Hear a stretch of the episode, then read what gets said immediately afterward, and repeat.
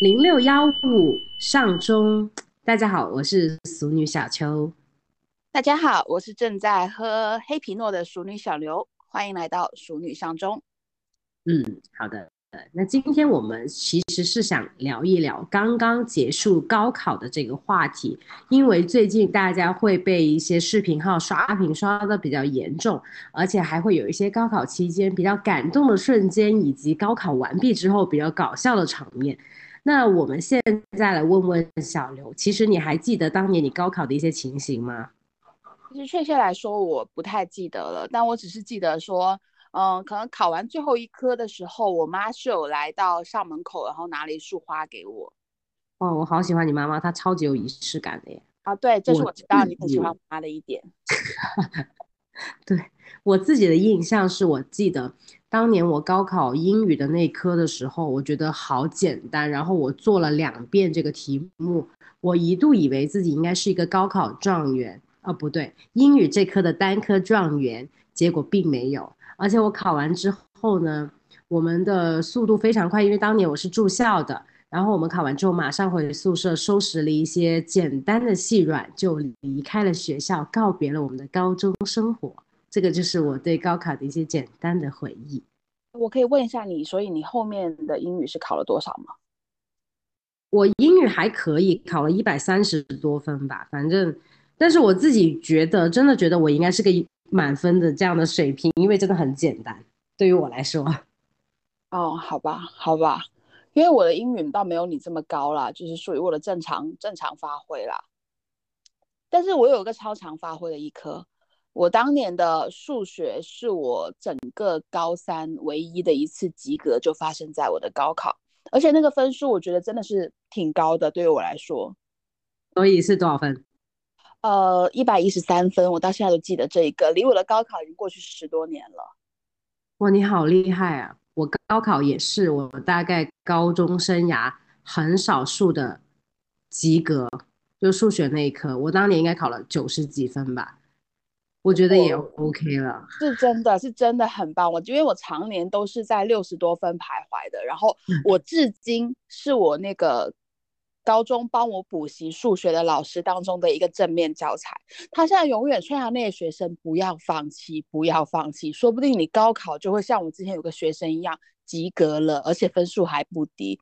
我现在一直就是一个，因为后来我妈介绍了很多呃他朋友的小孩，很多学生去我那个老师那里，我就是那个神班的那个传说中的神。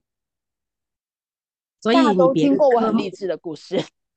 那所以你别的科目考的都很烂吗？我其实我是我是属于当年应该是语文跟一个跟文中考失手了吧？其实也没有失多少啊，只是比预期低一点啦。嗯，因为我本来就没有我本来就没有读书很厉害呀，真的从来就不是学霸。我我上了我上了初中之后就很认清这个事实了，因为我之前听过很多人说上了。呃，初中或者上了高中之后，觉得就是以前的那种优等生的那种，呃，落差会很大。但是我其实直接在我的整一个初一，我就接受了这个事实了。哦，哇哦，好吧。那你今年看了一些高考的新闻，有没有什么觉得很有很有意思的想分享一下吗？其实我今年没有怎么看看高考新闻，但是我每年可能都会扫一眼那个。呃，高考的作文题，因为每年都会有人就是归纳一下嘛。然后呢，我是感觉，呃，我前之前看，我还觉得，嗯，有点意思。如果是我会怎么写？我到这几年看，我每一次看那些高考的题，我都觉得是什么？要是我去考，我死定了。我跟你有同感的，好像有一些人，他好像会回忆过去，非常怀念当年，呃，高中的一些生涯。但是每每当我看到他们正在做的一些题目，还有考试的一些卷子的时候，我都觉得 Hell no, never go back，就是不可能再给我一次机会，我都不可能考到清华大学。我是这样感觉的。为什么你是对标清华？你之前没有考虑清华，是因为你不想吗？那也不是啦，为了鼓励现在的小朋友，那肯定是要把。中国名校拿出来说嘛，对不对？嗯，大概是这样的一个情况。但说到今年，今年我是，呃，因为物业会发那种通知说啊，就是后面这几天高考，然后呢，希望大家就是呃不要有这种噪音啊、作业啊什么什么的，或者是说大家管好自己家宠物啊，不要让它去乱叫啊。那所以我就当我知道就是好，第二天是高考之后，我是做了努力，有点塞车，但是我忍住了，我没有按喇叭。呃，我今年看了一些关于高考的一些小视频吧，我记得印象比较深刻的是有一个考生，他去错了考场。然后大概要在十五分钟以内吧，那个交警铁骑要把他送到大概是二十公里以外的一个正确考场。其实我每次看到这样的新闻呢，除了说对这个交警或者是现场工作人员的一些感感谢和感动之外，我更多的是觉得这个考生简直太离谱了。我觉得这是人生非常重要的时刻，准时。准点，我觉得是最 basic 的东西。我不理解为什么有人会频频出错，而且而且每每年都有这种情况发生。确实啊，每年的新闻就是没有人忘带准考证，或者没有人跑错考场，应该是基本不可能，就是不会发生的。然后每年，我觉得现在的新闻都已经是报道到烂了。我上一次看到是有一个说他迟到了三十多分钟，然后还是让他进考场了，是。呃，另外给了一个呃教室让他去考试。我其实看到这种新闻，我是很不接受的。我觉得这样你对守规矩的人非常不公平。但是大家又保证，但大家又想保，就是来保证大家都有正确的、公平的获取这一个考试资格的一个通道。那你其实迟到还让你进去，就是不公平了呀。那对于那些准时的人来说，你就是有 privilege，你可以说还有单独的什么考试之类的东西，我觉得是我不能接受这样的情况发生了。但可能因为现在现在对于这种就是十七八岁的高考生而言，高考是检验他们更多是检验他们这样子的一个基本知识储备的一个考试，而并不是说考验他们为人的一个考试，因为他们毕竟是十多岁的一个小孩子。就是这项特质，虽然我赞同说守时是一个基本的一个礼貌，跟你一个必备的条件，但是可能对于这个年纪小朋友来说，高考真的更多是检验他们对于知识的储备能力。嗯，我觉得虽然这样看起来是更加有人性化了一点吧，但是我还是比较希望说以后的这样类型的一些呃场合吧，就是。咱就说有一个游戏规则，大家都要遵守。你没有准时上线，你就是失去了这个机会。我觉得以后大家也会对此有一个呃比较紧张，或者是比较有呃礼仪的这样的一个做法了。就不要说哎求别人让你进去，因为机会很难得。对于谁来说不是呢？为什么人家能遵守，你就不能遵守呢？啊，这是我个人的看法啦。嗯，觉得这更多的是之后可能要在他们的一个高等教育或者是社会做的一个东西。虽然这个东西应该有，whatever，反正如果我是老板或者是我是什么样的呃，我有权利的人的话，我是对这种情况不会怎么说呢？不会纵容。对，我不纵容，我不纵容，我是这样的考虑啦。OK，然后还看到了一些，就像往年一样，老师啊，或者是家长啊，比如说更多是女性哈，会穿着这个旗袍在这个学校门口，对对，旗开得胜。我我相信那个刘会长夫人应该是当年拿了花，有没有穿旗袍等你啊？哦不好意思，我妈是没有送我去考场的，就正常的，就是送我出门拜拜。哦，因为你在学校旁边住嘛，对不对？嗯，那也是啦，那也是啦，就是我妈也没有送过我上学啦，对啊。OK，我记得我们当年考完高考之后吧，就开启了我现在特别喜欢的活动之一，就是开轰趴。我记得当时你高考之后是开轰趴，就当天对，我不是开轰。不是当天，大概大概应该是过了两三天吧。我记得我就是开了个轰趴，然后请了一大堆朋友，因为我从小就很喜欢开 party，就是我每年生日的时候可能都有这样的一个动作，就是家里的那种 party。然后我就请了一大堆同学在我家开 party，挺好玩的。我还记得有一个特别好好笑的事情，就是我的一个同学，他向另外一个同学可能就是进行了一个表白的动作。你的一个女同学，对我的一个女同学对另外一位男同学进行了表白的这样的一个动作。后来呢，结果就是一整个男孩子大出柜的这样的一个情况发生。我觉得还挺好玩的，就这两个人其实都来参加我的轰趴。所以你的意思说，他们两个是在一个公开的轰趴上进行表白兼出柜吗？没有没有没有，这是私底下的事情啦。那后面这个女生就跟我说了这个事儿，然后那个男孩子呢，好像也就是对我也是有一个出柜的动作吧。当时我就说，我早就知道了，只是我没有去证实这个事情。可能本人的那个 gay 打会比较发达一点点吧，还挺好玩的这个事情。哇，就所以你知道你的这个男朋男性的同学可能是 gay，可是你的这个女性的同学，你依然是没有阻止他去告白。然后他告白失败之后，你还把这两个人凑到你的一个轰趴上面？没有没有没有，这个他们当时是两个人都向我表述了，其中一个人是 gay 的这个情况，应该是在我家轰趴之后发生的事情。他们表白和不表白，还有拒绝表白什么的东西，都是发生在我并不知情的情况之下啦，所以我没有说在知情的情况下还去鼓励别人表白，并没有发生这种情况。但是不得不说，我也想象不到你那一位女性朋友，虽然我也认识啊，她当年的 gay 达是这么不明显的。其实以前我们那个年代呢，如果不是说很明显、很有女性化特征的男孩子的那种那种 gay 的话，看不太出来了。就以前的以前认知的 gay 一定是娘娘腔，是吧？不能说娘娘腔，就是比较柔美一点的男孩子，可能你会感觉得到很明显的感觉到他应该是 gay，但是有一些其实还是比较高大或者比较，you know，比较 man 一点的男生，你不太清楚、不太了解的，所以就不特不是特别容易分辨出来吧。高考完之后的那个暑假都会去做的事情，无非是几件哦，一个就是旅游。然后有的人跟家人，有的人是毕业跟同学，然后还有一件是学车，就是好多人一高考完之后马上就冲去报名，然后学车，真的超多。我记得当年的暑假，我是没有去学车，因为我父母可能觉得你现在学车你也没有车开。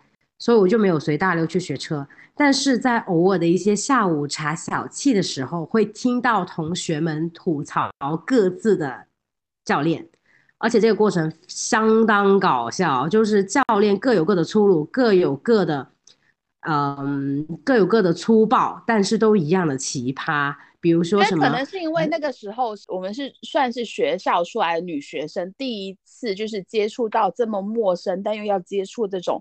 社会的中年男性，社会人，好吧，我听吐槽比较多，可能是男孩子吐槽比较多，因为教练可能对男生来说更加的粗鲁，他会就是做到语言上、动作上以及这种语气上都对你进行百般的羞辱。什么夏天的学车又不开空调，热的嗨一样的啦，是不是？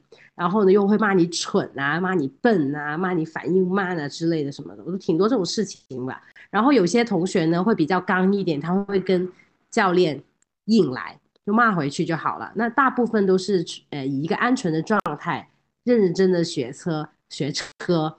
然后大概过了一两个月之后，每个人都黑的跟酱油一样出现。哦，对对对对。好像就是暑假学车太晒了，而且我当时觉得哇，学车的话就是每隔几天就要去练车嘛，然后我就觉得哇，他把你整个人就固定住在那，你也不能经常出去玩，你也不能去旅游，你也不能去干这干那，然后你每天固定的时间就是学车学车学车。是的，我当年应该是大四的时候才去学的车，回家学的，然后当时。特别，你要不要跟大家说一下，你大四开始学车，可是你在哪一年才拿到才拿到车牌？哇哦，我大四那年学车，以为三个月就能拿到驾照。我们报名的是你我共同的好友家里的驾校，然后呢，结果我一直都飞得太快，就考不过。所以我在二零二零年的时，二零二一年，你不要暴露年纪，你就直接说从你报名到拿到车牌经历多少年？就是几年吧，好几年吧，反正挺挺长时间，因为我报了两次嘛。我还记得说，我当时去学车的时候，呃，教练都不怎么教我。他说：“你这么聪明，你都会的。”我说：“我他妈根本就不会。”后来还是同期的一些同学教会我的。因为你长得就是一个聪明样啊。对，我就是我跟你说，没有，而且你表现出来的就是老娘最聪明，你们全部都是。我没有，我没有，我就很谦虚说，我真的不会。然后家人说你会的，你真的会。我一整个大无语，你知道吗？然后后面我去练习什么倒车入库的时候，我的特点就是我开太快了。然后同行的一些同学有一些，我记得有个大爷他说：“靓妹，你不要飞飞那么快。”我说：“我慢不了，这活就是半就半分钟就倒进去了，为什么要倒这么久呢？”哎，所以这也是我本人的毛病吧。所以这个考车牌是搞了好几年，我才终于考下来的。是的，就是。嗯，小时候的这个考车牌确实是让我挺惊讶的一件事情，就是终于看到这个人有一些他真的啃不下来的一些短板。我现在考到了，超妹，因为确实我是用了一个寒假加一个暑假，然后拿下来的车牌。那你这个考车牌的过程还是挺好的，是我惨了一点，这个战线拉得很长。是我是考完了之后，然后教练说，呃，你可能要等个几天，然后那个证才会出来，然后我就回去跟我爸一说。我爸说不行，我们明天要去哪里哪里哪里，你可以开车了。然后当天下午就把我把帮我把证拿回来了。呃，刘会长还是比较猛的一个人哈，不像刘会长真的很猛。你知道我刚开始拿到车牌的时候，刚开始拿到车牌大概也没有多久吧。然后我有朋友就来来来我们家这边旅游，他就直接把一部车给我，然后让我们开高速去玩，然后。呃，当时我还不知道，当时好像我还没那个概念，就是新手车好像就是新手司机好像不能单独开高速，是不是？对，要三年驾照以以上才可以。对，因为刘会长真的对我本人非常的放心，然后他唯一嘱咐的就是撞什么都可以，不要撞人就可以了。哎，我爹跟你爹是相反的呀。我拿到驾照的时候呢，我爸是很就是他 OK 啊，你可以开我的车，但是我不坐。然后我所有的同学、所有的朋友都坐了我开的车之后，我爸还是不坐。我说为什么？他说我真的怕。但是你可以开我的车，就是他觉得这个车是身外物，你尽管拿去造。对，他对他本身的本身的个人安全还是到还是还是表达了担忧的。对，而且我爸也没有教过我开车。就以前很多很多戏嘛，是爸爸教女儿开车嘛，我爸就会说。你去找教练呢，他很专业的呀，我怎么能教你这个事儿呢？其实他还是觉得安全很重要，因为你自己私人教的话，你没有那个 double 刹车嘛，对不对？也不是啦，就是前提是像就是越亲近的人的话，开车你会越不放心。像我妈就是。他坐任何人的车，他陪过很多人练车，可是他唯一坐我的车会特别紧张，就是到后期他是紧张到，就是我从来没有看过人坐我的车是需要双手紧握着那个车窗上的把手，就是他到后面我就觉得算了，你开，就是到很后期了，我已经开车快十年了，然后到现，然后到后面我才说好吧，我开车，不然的话我之前前十年都是我妈说，我爸说你帮你妈开车，我说不用，我说不要。拒绝。OK，那除了学车之外呢，还有有听过什么样比较搞笑的高考结束后要做的事情的故事吗？我当年高考完呢，我也是，我妈就马上的非常醒目的把我带去发廊，然后我也烫了头发啊，我也染了头发啊，然后就会。弄了个当跟我当时年纪很不相称的那种，就是大波浪吧。然后我当时就非常珍惜我的大波浪，每天严格的按照发型师教我怎么去弄那个波浪，怎么维持那个卷度。然后其实这段时间还持续挺长的。我现在看来都觉得啊，为什么我要在那么十八十十八九岁去弄一个就是这样子的一个大波浪？然后其实我现在回想起。哎，我回想起你当年的造型，我现在也觉得不是很能理解。我感觉当年那个大波浪比你现在看起来都要年纪大的样子，哎。但是我的那个神情，就是整个的穿着，然后整个脸是稚嫩，就是就是你的神情，你的神情就是那个愚蠢呃什么大学生愚蠢清澈的眼神，然后配了一头不符合时宜的大波浪。是的，是的。但是我跟你说，我最近真的遭报应了。怎么说？我有个大外甥，然后在他高考完第二天，就说：“小姨，我要染一个头发。”然后发了一个照片给我，是虽然也是有波浪，然后是整一头是紫色的头发，而且是上面是深紫色，下面是浅紫色。就作为他小姨，我这么一个把我头发折腾来折腾去，做过这么多非主流萨马特颜色人来说，我都觉得你在搞什么。但是年轻人就喜欢这样的造型啊！你别说别人，我现在都很想去挑染一个蓝色，好吗？我之前还染过蓝色的头。就真的，你要知道，我染过大红那种海王、海后红，然后染过那种葡萄紫，染过那种绿色，染过那种浅金色。但我真是当时看到，我就觉得你要干什么呀？就是你好好的，你第一次染头发，为什么要挑战难度这么高的发色？就是你且不说它染的难度非常高，而且它容易掉色。然后人家说好的，那我旅行前再去染。然后我觉得其实真的，嗯。这种就是小女生，就是头发肯定是要捉一捉的。你不给她捉一捉的话，她不会死心的。我觉得没问题啊，挺好玩的呀。而且我看了那个图片，我也觉得挺好看的耶。可是你要知道，她染这个头发，她需要漂，漂完之后，她需要，她可能需要打蜡。然后她染这个头发价钱不会便宜，但是它这个颜色的效果，顶多是能持续一周。你就鼓励他好了呀，反正头发是他的嘛。对，是的，所以我跟他换起来。我跟他说完所有这种情况，他要去让他去好了。然后好，这是染发。然后好，到了第三天又来小姨，我说干嘛？我要脱毛。然后作为作为他小姨，我推荐了有肥皂的那种脱那种叫什么剃毛刀给他，因为我想说他顶多就是。就是脱一下腋毛，他就说我我是不是要去医院脱？我说你要你要有预算，你可以去蜜蜡，你可以去激光，都可以啊。就是好着急哦，小朋友急着就是把他想做了很久的事情要一次过做完。再说回那个紫头发，我说你紫头发这样子的话，你不化妆会很没有精神哦。你染这种颜色头发，你一定要化妆。哎，然后又开启了新话题。那小姨，我就是只有口红哎，我没有化妆品，我要开始买化妆品了。然后我就说，你就买个粉底，然后买个眼影跟眉毛就差不多了。他说不行，我要遮瑕。我说遮瑕膏哪里遮到你的痘啊？哎，你真的很 mean 哎，人家在很虚心的向你请教一些一些变美的秘籍，你都处处在打击他。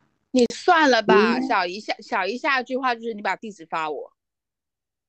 哇啊，那你真好，你真好，真的，我把然后马上给她送了一套，就是小女孩一定会喜欢的那种，就是套盒那种套装，然后我再把我自己就是柜子里面闲置的一些眼影，还有一些我还收拾了三四个。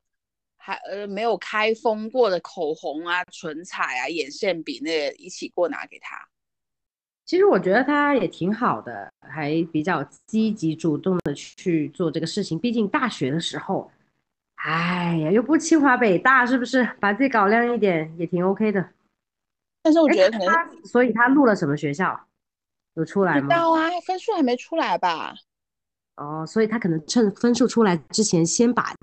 能做的腰都做了，可能如果考砸了的话，又是啥也干不了的暑假，也可能是。好的，刚刚小刘呢就给我们分享了一下他外甥在这段时间急需要变美、变潮、变漂亮的一些呃呃咨询吧。我觉得其实高考结束之后，确实是一个很好的时机，让每一位高中生可以思考一下，到大学之后是一个什么样的形象去示人。或者是要发展一些什么样的兴趣爱好？那下一期呢？我们如果有新鲜的话题的话，我们再来进行一个小小的交流与分享吧。